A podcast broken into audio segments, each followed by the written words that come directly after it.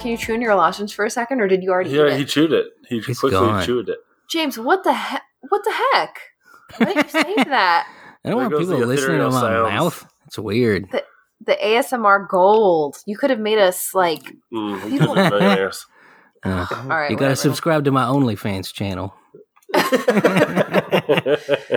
All right, you guys. Hey, guys. What's up, party? people? Hey, Welcome to this week's episode of the 13th Floor. I am Cece, I'm Alex. I'm James. and today we're talking about mysterious places. Yeah, Woo-hoo. Mm. How have you guys been? good. Been There's well? a small child still awake upstairs. I just heard a thud. Mm. So hopefully she's still asleep. We'll see. James, what about you? Yeah, nothing really to talk about except for our topic. Wow. Wow. Handy dandy, James. Okay, well, our topic was submitted last week via Instagram by Mhm. listener Jimmy R. in Illinois. okay. Remember him? Yeah. Jimmy, thank you for submitting this topic. Yeah, Jimmy, you're, he's the one that you said saw Peter Dinklage at a bus stop. Yeah, he saw. Pe- he thought he saw Peter Dinklage at a bus stop, so Uh. that's an important note to take from that. Uh-huh. Yeah, and I can't wait to draw from the base today. See who, what fun facts we're gonna get today. oh yeah? Yeah. You haven't written them out already? Oh, For no matter who they are. they're gonna be great. They're gonna be great. oh Um, man. Yeah, I guess before we get started, before we hop on into our icebreaker, I might as well thank all of our listeners because without you, dear listener, we wouldn't be here and this would be a lot less fun. So, thank you for everybody who submitted reviews this week. They mean the world to us. Hmm. And we want to give a special shout out to all of our listeners in St. Kitts and Nevis, also in Sweden, oh. and here in America, we're going to say Heidi Ho to all of our listeners in North Dakota. So, what is our icebreaker today? Yeah, James. What is it? Uh, okay. Well, you know, since we're doing mystery places and we've already kind of asked a question about places that you've been that was odd, I thought this would be a good time to ask where have you been that you thought this feels either very close to like home or more home than home. I could I could live here. Ooh, Alex is looking at me like, heck if I know. Um, I would say, honestly, I'd say Paris. I absolutely loved Paris when I went to Paris. Oh. And I'm not talking about Kentucky. Paris, Kentucky is wonderful, but Hmm. Paris, France, I would love to go back there. Huh. Uh. Pass. No, um, you go ahead. Okay. Um, there's a little town near Tokyo called Kamakura or Kamakura, depending on how you want to pronounce it, and I just loved it. It was like it was like Gatlinburg for weebs. I loved it. Maybe, maybe you used to live there in a past life, James. Maybe. Yeah, Oh. that's why you feel so drawn toward it. Oh. A- Alex hasn't really been many places. I've been places, it's just not outside the states, and then none of them. I'm like, yeah, I want to live there. I like Florida. I'm one of those people that actually likes Florida. Mm. Sun and sand, baby. Sun and sand, baby. Now I, I did. I I like Savannah when we went there, but it smells like sewage whenever it rains, so that's kind of a hard selling point for me. Yeah. Alex Mm. doesn't like the smell of sewage for Mm. some reason. Yeah, I'm one of the few, I guess. Oddity. I don't know. I'm, I'm uh, mm, not a whole lot of places. You know, there was a time where I wanted to live in New York City, but those times are long past. those, are, those are long past for most of the natives at this point. yeah, yeah. Sorry, New York City. We'll always have Broadway. But Alex, you've only been to one place outside the country, haven't you? uh, yes. Where was it? I'm trying to remember. It's Saint. Oh, no, Venezuela. St. sorry. Kitts. Yeah. Sorry. What if you were at St. Kitts? No, yeah, you went to Venezuela. Yeah, that was long before uh, its current events. Isn't that crazy? Of all the places that Alex has been in his life, Venezuela's on the list. Yeah, that is quite surprising. I did not know that. yeah, we were on a cruise, and that was one of our stops. Oh, gotcha. And he was like an infant. I wasn't an infant, but I was. I was still in my little car bed that I was. I was tiny. Oh, had a man. red car bed. James, where where have you been? What's the most interesting place abroad that you've traveled? Uh, I mean, I think it really would be Japan. I loved Japan. And, you know, I really like, out of the states that I've been to, I really like Colorado a lot. Like, it's very beautiful. A lot of people like Colorado. I haven't been lucky enough to go there yet, but it's on my Hmm. list. Well, listeners, why don't you tell us about your favorite places in the world? Yeah. Babe, where what feels like home away from home for you? Hmm. Mars for James. Yeah, Mars. Yeah, James would love to go to Mars. So, are we ready to hop on into the topic? I'm ready. All right, which one of us is going first? Uh, I can go first. I volunteer as tribute. All right, Alex. You went first last week too. if you want James to go, he can go first if you would like. No, we'll volunteered him as tribute. Volunteer James as tribute. well, we'll let James finish today. okay. okay. Yeah, sorry, James. You're yeah, gonna. You're we'll gonna start be the strong and end weak then. I guess is what you're telling everybody. oh, all right. So Oh, I forgot. This is Alex's place. Did you did you figure out how to pronounce this? you know what? I did. Oh, man. All right. So I was told Cece told me that actually I spelt it or I pronounced this wrong when I first started like mentioning it to her. I try not to tell her too much beforehand so she could be a little surprised. So Cece, Hmm. try not to read my notes. Uh, but it is sp- uh, pronounced uh, Lascaux, La- Lasco. Lasco. I like Lascox a lot better, but Oh, La- Lascaux. Uh, Lasco. Lasco. Yeah. Oh, So gosh. the the Lasco cave. yeah, Yeah. I, but I, I picked this not because it's like necessarily spooky or anything like that. Mhm. I picked mine for one reason and one reason only. Mine was discovered by a robot. what? Yep, that's right. This robot was during 1940, What? Oh, and it, and it was actually a dog named Robot. Oh, dang oh it. my god, I was so excited. I thought this was some sort of steampunk story. that's what I was thinking. Everybody got so excited. so yeah, he actually discovered this cave by falling into it. Oh, what? Yeah. Was he okay? Well, shockingly, all the stories about this cave mention a dog falling into it to discover it, but that almost all the stories fail to mention what happened to that dog and that its name was Robot. So, how do you casually mention a dog falling into a cave and leave me hanging like that? I think that's grounds for arrest. Um, but Robot did get saved by his owner Okay, his good. owner Good went and got three of his friends and this 18 year old and these other kids went and busted into this cave and they saved robot Good job. Nice.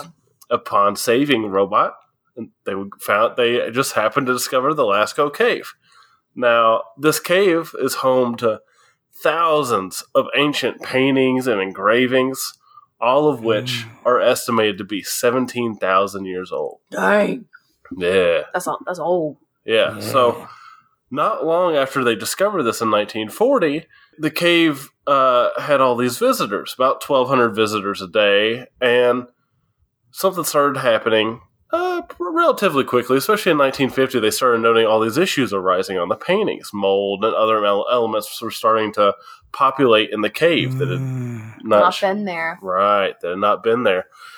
And so in 1950, they're like, oh, we need to do something because the art was starting to degrade.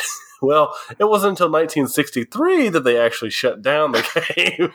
Oh my uh, gosh. Naturally. and they shut it down from the public for good. Okay, so no one's allowed to go there now, right? Even now, which is one of the reasons why I picked this place, is because even now we can't go see it. We can't. Wow. We can look at the pictures though. Well, it's not just that. I'll I'll, I'll mention that in just a second. So yeah, it, it's so cut off now that even scientists and preservationists barely even get to go in. Like they have limited Mm. access to the cave. And the good news is, is like they've put all these sensors in. They've been able to fully restore all the artwork. Wow. Uh, but again, the bad news is that you'll never even know if that's true because you'll never get to go see it.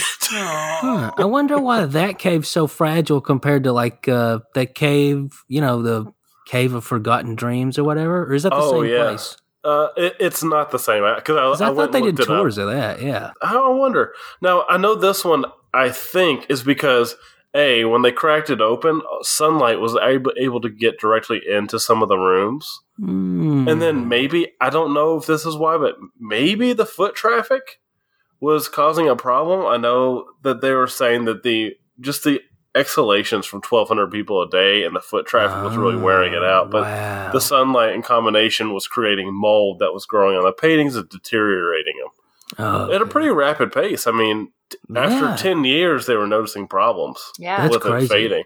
And it, maybe it's because of the materials they used. well, what Ah. what do they look like? The Lascaux paintings.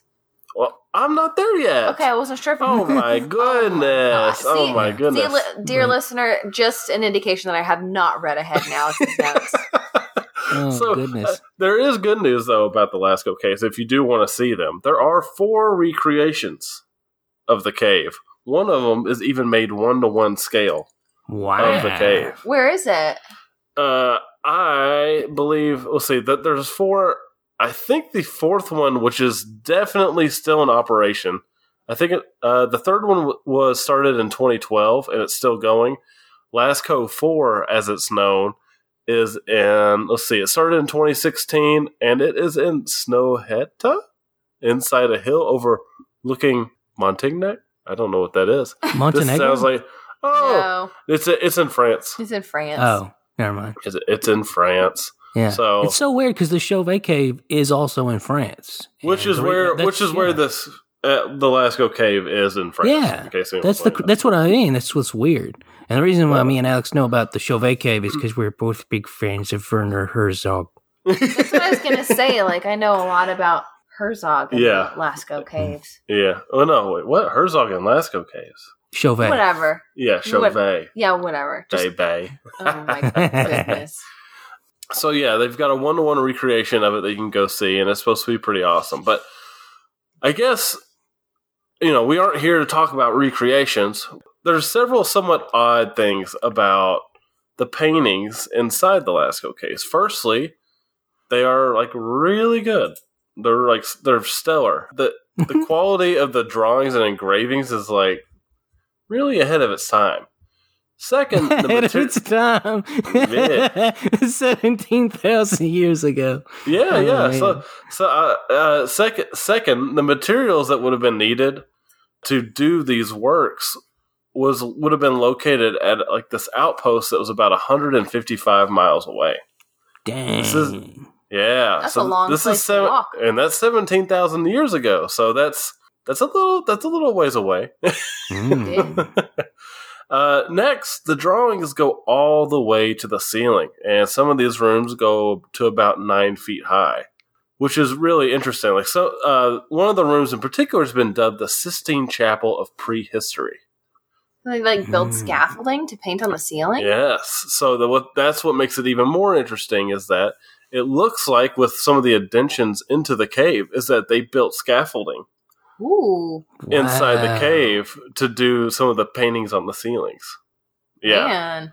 Yeah, which means that they were burning lanterns inside this cave because it has several, I guess, we'll just, for lack of a better word, rooms, and each Mhm. room is dedicated to certain things. But this, the Sistine Chapel room, uh, was a little deeper into the cave, and so they would have been working in that smoke-filled room because they would have been burning these like fat, like fat lamps. They had been burning these lamp, these, these lamps, and the, the cave should have been filled with smoke if they were having it work in there. It's the only way they would have had a source of light. Well, that's what I watched the TV show Alone. Mm. If you didn't Mm. put a ventilation system in your little hut, it got quite smoky. Man, That's really cool. Wouldn't it be nuts if, like, later, they, you know, that some team goes in to research it and they find like a fluorescent light that's dated seventeen thousand years? That would be nuts. That'd be awesome. Now, there's also some interesting things about the art itself. First off, like the artists use the shapes and curves of the walls of the cave to like enhance their drawings and give them like a little bit more perspective. Hmm. And drawings of, of that time, as you would imagine, were typically two dimensional in nature, like just a side view of everything yeah. nothing too elaborate. Well, these these animals had a little more perspective to them because they sometimes they would turn their head and look behind them, or they would be facing a little more onward, or tilting their head to display uh, like a full set of horns, which at the time was very unusual. And they also had some really unusual animals. Like they had a pregnant horse with one horn Hmm. uh, on its head. Yes. And some theorize, Oh. some people theorize that this is a picture of a unicorn. That's what I was gonna say. Yes. And It's not a theory. It has a horn. It's a dang unicorn. Yes. It's what a unicorn Yes. is. Yes. Oh, now snap. there's there's another animal that they drew that's really mysterious. Like no no one really knows what it is, but it has a panther's skin, a deer's tail, a bison's hump, and two horns, and a male unit. Oh, interesting. And so no one has really been able to figure out what this drawing was supposed to be. Now, from wh- from what I was reading, they think that maybe it was some sort of like sorcerer or wizard, which I'm like, how does that work? I bet you it was like the first one they painted, and they were like, "This is their practice painting." they, one of them brought their kid to work that day, and the kid decided to draw it. yeah, let's bring Oh, it into man. work. And we're over here going, "Oh my gosh, what could it be?" Uh, But yeah, the other weird thing, like I previously mentioned, is the prehistoric Sistine Chapel, and it's it also in that room they had a use of perspective, which not just using the curves of the wall, but some of the animals would have smaller hooves on the back and bigger hooves on the front to kind of indicate an animal running, Running- forward. Running to you. Yeah, which wow. is really, really far ahead of its time. Yeah, I mean, I don't think we, I don't think that Europeans figured that one out till like the Renaissance. That's crazy. Yes, it is. And another thing is, you know, I mentioned the cave had several sections in it. Well, it would have the sections dedicated to specific animals. Like it would have a cat section, and it was just nothing but like mountain lions and like these types of cats. Another room was a, bu- for buffalo. Another was for. Uh, I want to say, well, there was one picture of. Oh no, one room was for horses and stags. Hmm. And then they also found a picture of a bear, a woolly rhinoceros, woolly rhinoceros. yeah, nice. and a, a picture of a bird on a stick, Oh, ooh. and a human who was happy. Oh Um, goodness. This cave was so far ahead of its time that because if you look some of the pictures, they they took handprints and they took all these colors and like were very like almost impressionistic in a way. yeah. And in 1940, Pablo Picasso went to go see this newly discovered cave, and he said, "quote They've invented everything." Wow. That's Hmm. pretty cool. What if it was the first like museum? Like, like, okay, let's make this little museum for all of our Oh, ancient fellows. I'm picturing like a little curator, like basically the Flintstones. Yeah, exactly, exactly. Give us your two little. What are they? The little circular coins. like conch shells. Yeah, conch Oh. shells that they use for payment. Yeah. Yeah, this will be two Mm. conch shells for admission. Or wait, what? Cowrie shells. That's right, cowrie shells. I was trying Well- to think of that. I think impressionistic was the wrong word, but it was very beautiful. It was, be- it was beautiful artwork. Well, cool, Alex. That's a nifty Yeah. little Lascaux topic for us, babe. Good job. Thanks. I'm getting praise over here. All right, let me pull up my notes. Okay. All right, you guys. My sources today. Are you ready for them? I'm ready. My sources today are World Fro- I'm off to a great start. guys. you're you're killing it. worldfootprints.com, sciencealert.com, all that's interesting.com, and history.com. Ooh. Meh. So today I'm going to take us all on a little trip to Peru, specifically to the Nazca Desert, because this mm-hmm. is where the mysterious, because you guys were talking about mysterious places today, this is where the mysterious Nazca lines are located. Yes, yes. Ooh. I'm talking about the Nazca lines, baby. I want no more. Yeah. Teach me. And dear listener, if you've never heard of the Nazca lines, I would recommend looking them up when you're at a safe place and can safely surf the web. Uh, but there are these massive line shapes and drawings called geoglyphs. Some of them are called biomorphs because of what they picture. but they were etched into the Nazca Desert about 2,000 years ago, and they're still there. And when I say they're massive, Alex, I mean they are massive. They're Oh. humongo. I've seen these before. Yeah, I think that all of our listeners have probably seen them at some point or another, Yeah, but but never probably knew the name of them. they're called the Nazca lines. But some are bigger than the Empire State Building, Wow. and one line stretches 30 miles long, you guys. Ooh. Eh. Mm. And some of the designs are very elaborate, and they have some. They have various animals like monkeys and birds and llamas and jaguars, and they also have trees and flowers.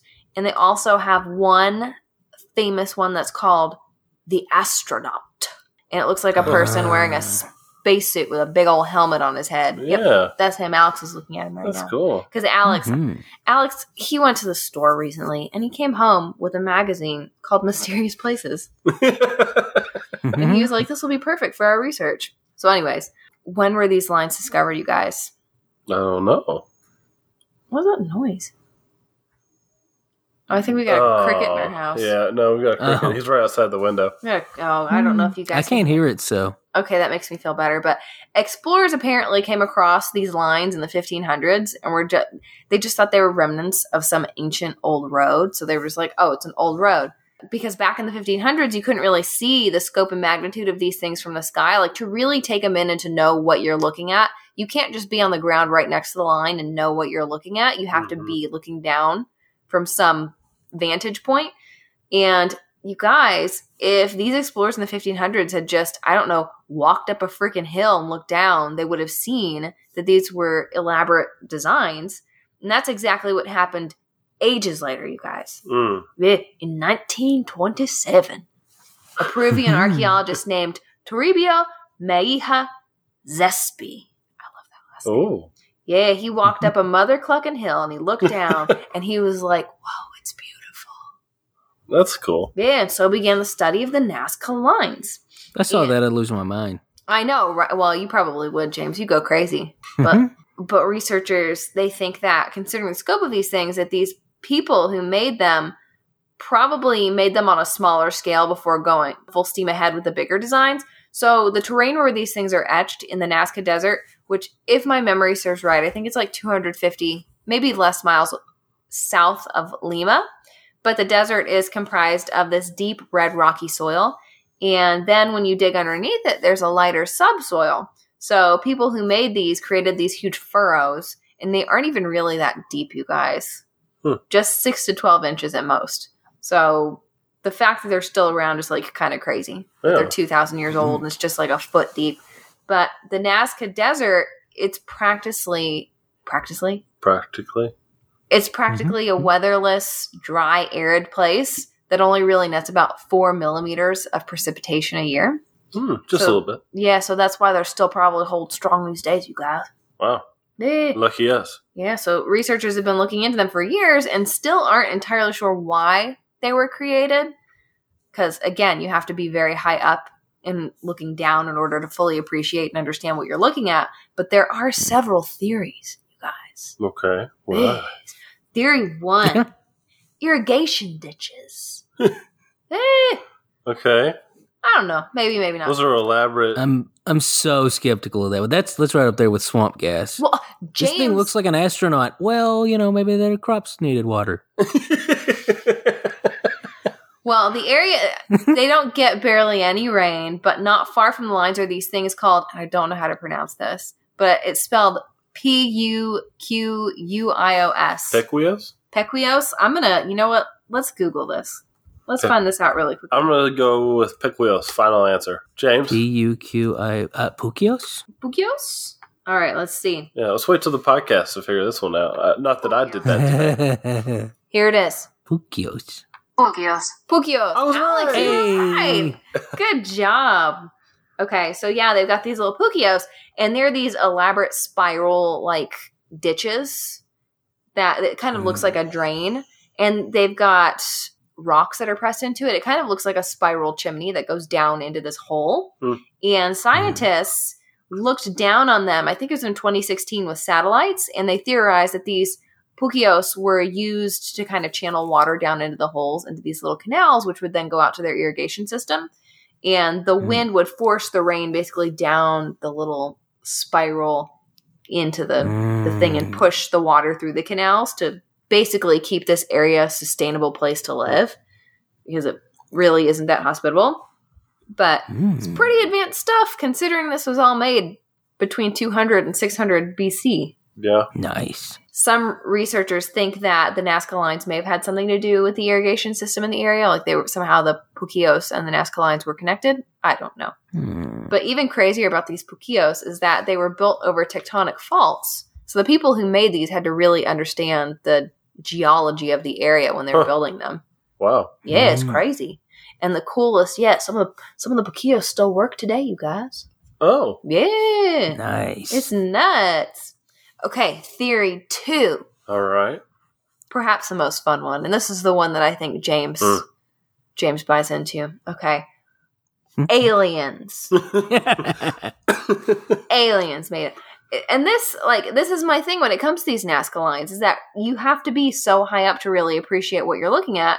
So, Mm. who are they making these things for? You know, because I don't Yeah. know about you, but I'm not sure if they had any sus- substantial type of aircraft way back in 100, 200 BC Hmm. that they could Right. have like flown over with and look at. yeah, I think it was either aliens, gods, or some of them were just very tall. Or maybe they mistook aliens for gods. Or ali- or Yeah. pe- humans could fly back then. It's true. Maybe they could. I mean, if they could make a Puquios, who who's saying they can't make an airplane? Yeah, if they can make a wheel, why can't they fly? Well, it honestly, aliens is one of the more popular theories behind the Nazca lines. Some people think they were even just made by aliens, Hmm. like it wasn't even the Nazca people. But some people think that they may have affixed, I don't know, something like a shovel to a flying saucer and just been like woo and created a straight line for thirty miles. You know what I mean? I don't know. but other people think that they're actually flying saucer landing strips or runways. So basically, like an Mhm. ancient alien airport. And do you all know why the alien theory is so popular? Because people like aliens. Oh, people love it. Mm. No, it's because the Nazca people, they actually practiced mummification. So we found some well preserved, Uh. presumed Nazcan bodies and skeletons, and some of them are a little odd looking. Oh. And James, Mhm. James, Uh. you, you keep your mouth shut. Don't ruin this for me. Mm. There's more to this. Okay. But there are some bodies with elongated skulls, which has kind of perpetuated the idea that, oh, aliens were in the area. And then they also found a mummy that apparently had three fingers on each hand. Ooh. Bum, bum, bum. Yeah. That's Um, what happens when you steal four times. Un- well, unfortunately, Alex, archaeologists believe that this was a hoax mummy. Oh. I guess somebody just found the mummy and removed four of the fingers, Mm. so there were just three left on each. Damn. So Yeah, that pulse, that person stole four, so he has six fingers now too. boy. Another thing you don't want to get too excited about, and that is the elongated skulls. Oh. Bish. The Nazca performed artificial cranial deformation, Oh. Where they would bind the skulls, little teeny tiny newborn babies, so that their skulls would, when they were still soft, it would make them elongated. I wonder why they're not around still. Well, apparently it was like it was a, a possibly a status symbol. Oh. I yeah. I wonder if the rulers had like the elongated heads. So it's like, look, Yeah. ruler right here. Yeah. But some people also point to the astronaut biomorph and they're like aliens because it kind of looks like an astronaut or an alien or something. But here's the thing about the astronaut, you guys. It does clearly look like a person with a big head, but apparently much of their artwork exaggerated features on various creatures. So it's possible that they may have just exaggerated this person's head in the, the painting Hmm. or I guess the Nazca line technically. And it's also the this particular Nazca line is kind of drawn up on a hill.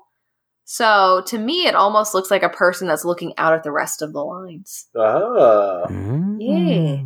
But to even further bust down the idea that aliens helped make these designs because you know, some people look at these lines and think there's no way people 2000 years ago could have made this without some highly advanced help. But in reality, the Nazca lines probably weren't all that difficult to sculpt out because, again, they're not very deep. Yeah, not that impressive. They're not Nazca. They're just just six to twelve inches deep is how big these furrows are. Oh, that's crazy that they've not eroded. I know Wow. exactly, isn't it nuts? But all they would really need is something like a rake to do it. So, Hmm. while it was probably time consuming to draw a line 30 miles long and create these, you know, crazy trees and hummingbirds and monkeys, it probably it probably wasn't too difficult. Like I don't think that aliens were needed. When I picture it in my brain, I picture them marking off the land in squares and kind of figuring out what to draw in each quadrant. Apparently, researchers say they believe the Nazcas also used stakes and ropes to kind of plot out the designs, and that some of the supposed stakes have actually been found on the site. Mm. Yeah, and in reality, again, they did not have to actually be in the sky to fully see and kind of appreciate this art and the full glyphs. They could have just climbed up a hill, like Toribio Mejía Xesspe did. Oh. Yeah. Anyways, the last theory I'll discuss. This is theory four, you guys, if I've counted correctly. Did I just jump from theory two to theory four? I don't know if you numbered to number three if there was a three. Yeah, I'm no, there was sure. no three. I'm sorry. This is theory three.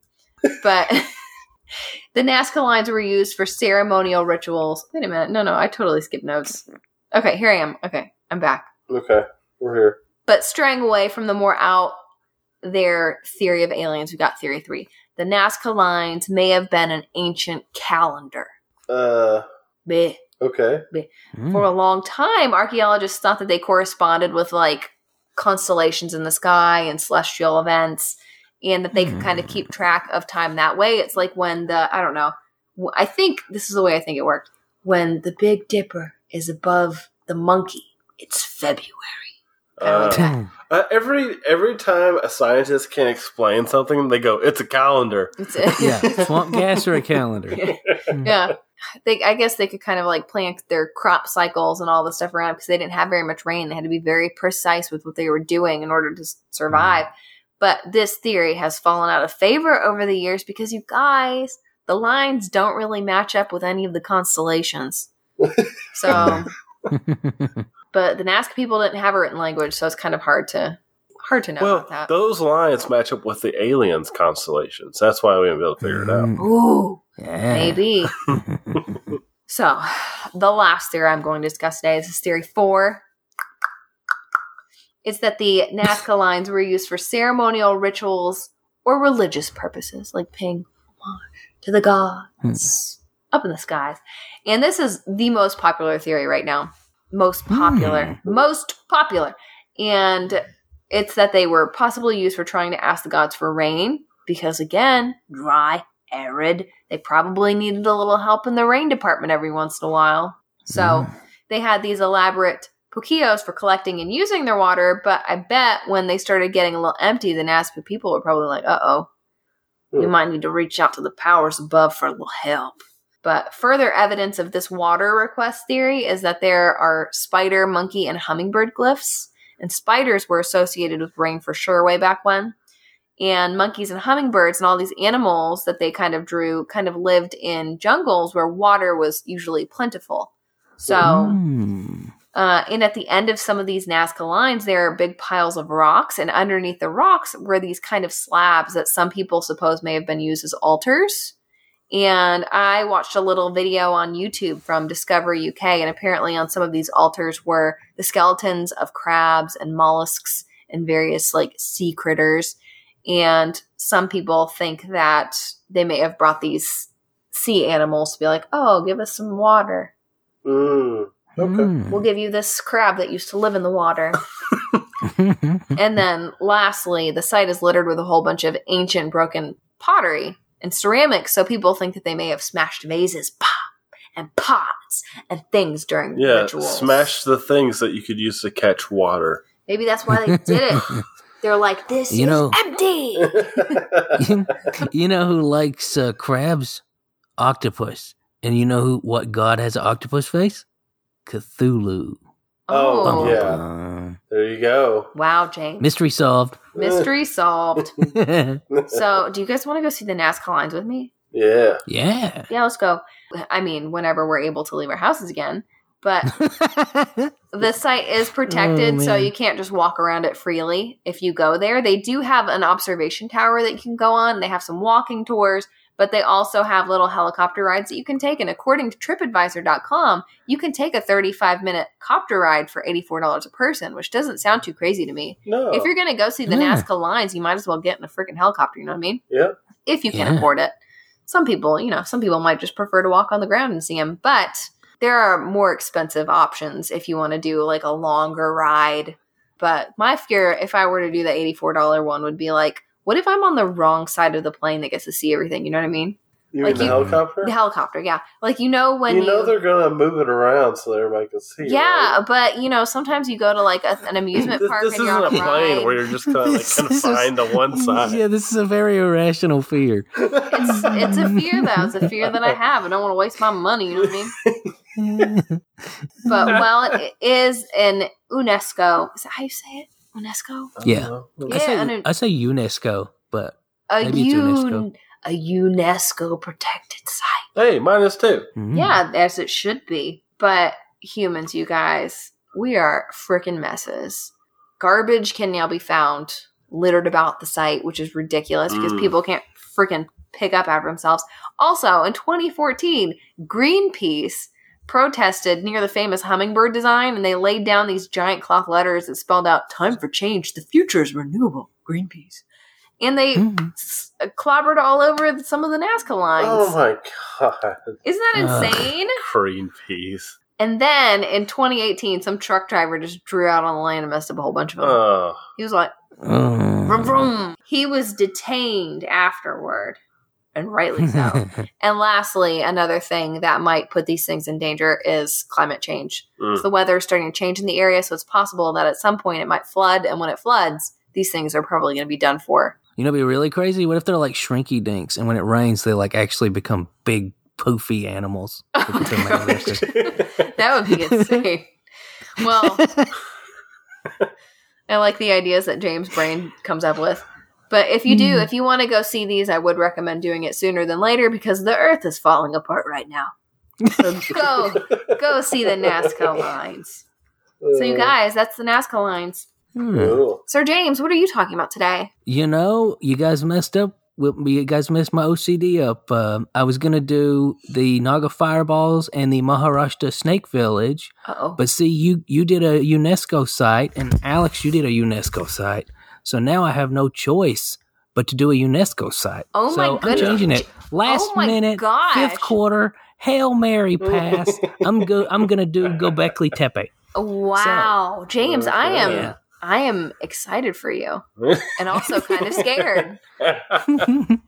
okay, so Gobekli Tepe is in Turkey, and do you guys know anything about it? Incidentally, No. no. Okay, I'm just I was just curious. I'm excited. It's a UNESCO site. That's one thing you should know. But Yes. the thing that I find most fascinating about Gobekli Tepe, and I have really like lo- I've fell down so many rabbit holes about this place over the years, um, is because it is the oldest religious site on Earth to a level that I mean, if you had asked me before I found out about it, if you'd asked me like, uh, what's the oldest temple in the world, I would have assumed something from Sumeria, maybe you know, six thousand years ago. But this is from twelve thousand years ago. This is from a period that prior to its discovery, people didn't think temples existed. If you if you had any deities at all, if human beings had developed deities at all, they were you know something you'd put a stone slab in the middle of the woods and maybe kill a sheep or something. It was not something that should have existed. In fact, uh, prior to this, people really didn't think that humans engaged in societies at all. They thought that human beings pretty much just lived nomadic existences and didn't really congregate in large groups. And here, not only do we see a, a religious site that sort of predates really agriculture and villages and gatherings, but it really turns it on its head. The, the original claim about religion as a human concept is that people got good at agriculture and that led to little villages. So now people are living in groups of 50 100 150 rather than you know groups of like you know you and just your siblings and knock on woods when you're wandering in the forest. One day you you find someone who's not related to you to start a family with yourself. But instead instead these temples came before agriculture. Oh, so in- instead of agriculture leading to religion, religion led to agriculture. That's the theory that's that's revolving around this. On top of that, you know, not only is it from 10,000, well, before 10,000 BC, but really they didn't abandon it until 8,000 BC. So that means that it had an over 2,000 year lifespan. I can't think of a religious site today that's still been in use for 2,000 years. Yeah. Maybe some exist, but goodness, that is just remarkable to me. Mhm. Uh, so, I mean, it turned a lot of suppositions on its head. In addition, the thing that's really also surprised me about this is things are still constantly coming to light about it. It wasn't really discovered until the 60s, and a lot of excavations didn't really start until the late 90s. That's when I learned a whole bunch of stuff was after that period. Uh, and it was, you know, I had already had well established views on how societies had formed a long, long flipping time ago. And this, when I first learned this, it was just one of those things where it's like everything I understood about humanity got inverted or subverted. And it's just remarkable. There's, there's 200 big old T-shaped pillars cut into 20 different circles, which it in and of itself is interesting because that means that it's metrically built. You know, that's something that really I think of the United States as, as developing uh, a metric system currency, and we haven't even adopted the metric system for flipping roads, and yet they had divided things based on 10. Uh, additionally, all the pillars and all the other aspects of the site, the the animals that have been carved into the pillars, they follow that sacred geometry that we've touched up on uh, numerous times. You you can you can follow elements of geometry that follow both uh, the the Fibonacci sequence and other aspects of sacred geometry. So.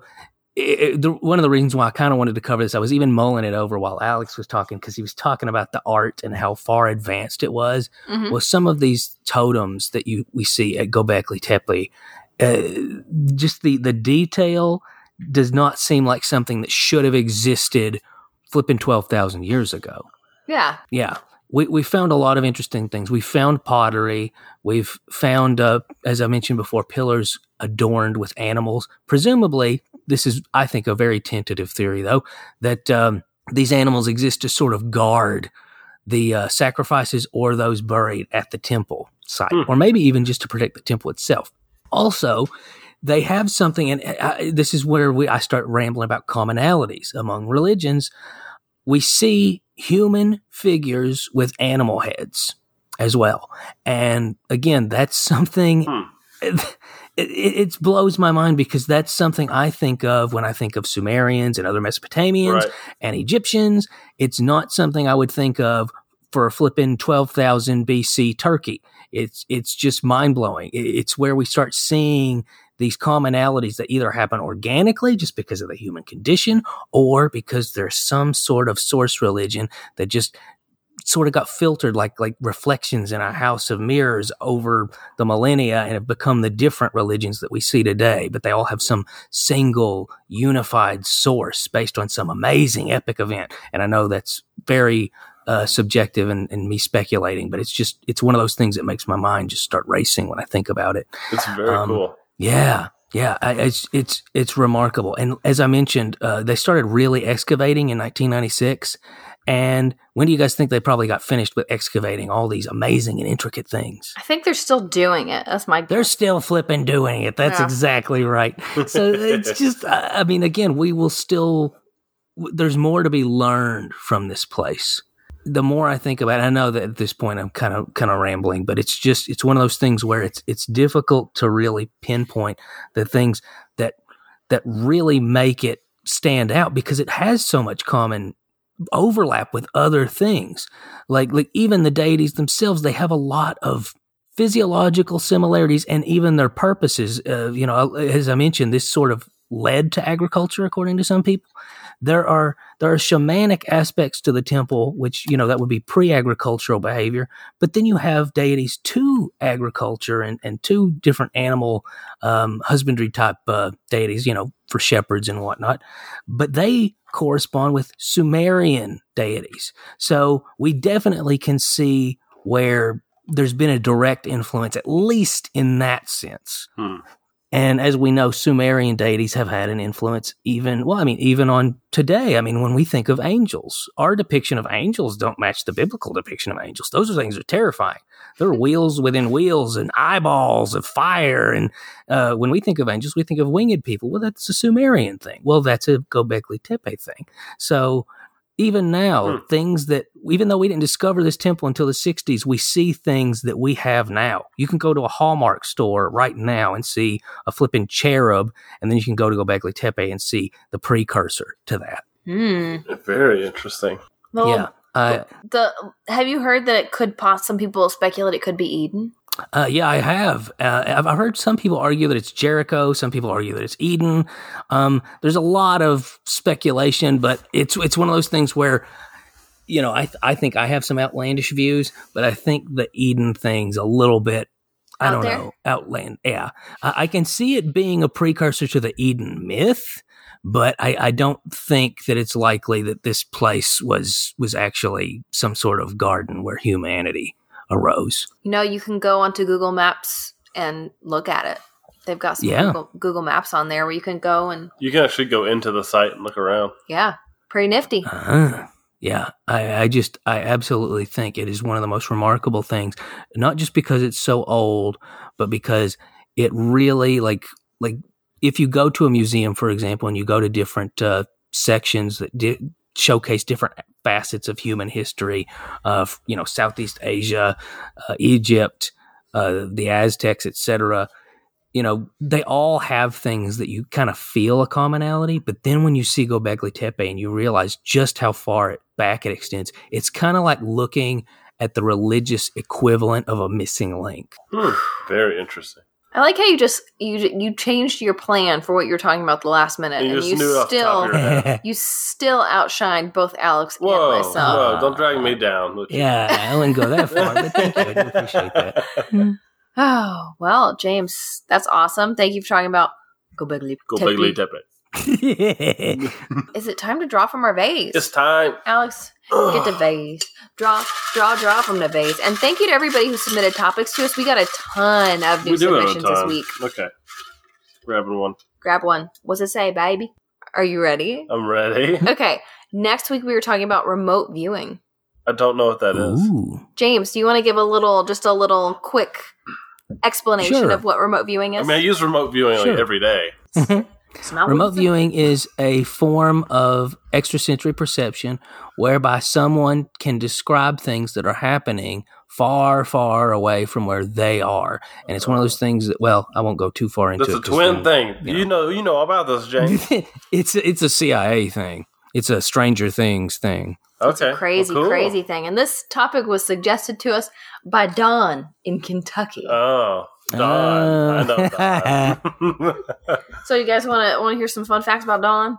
Let's get some fun facts for Don. All right, you guys. So Don thought about auditioning for Supermarket Sweep, Oh, but ultimately didn't submit Oh. application. oh. The time ran out. But you know they are releasing. eternal regret. They're re- releasing a new season. They're revamping the show, Oh. bringing it back. And Mm. Leslie Jones is going to be the host. Who? Leslie Jones from oh, SNL. Yeah. She's hilarious. I love her. Uh, So, anyways, Mm. sorry, Uh. Don did not actually submit his application to be on Supermarket Sweep, so he missed missed the boat there. And then also, he really wants a pot-bellied pig as a pet.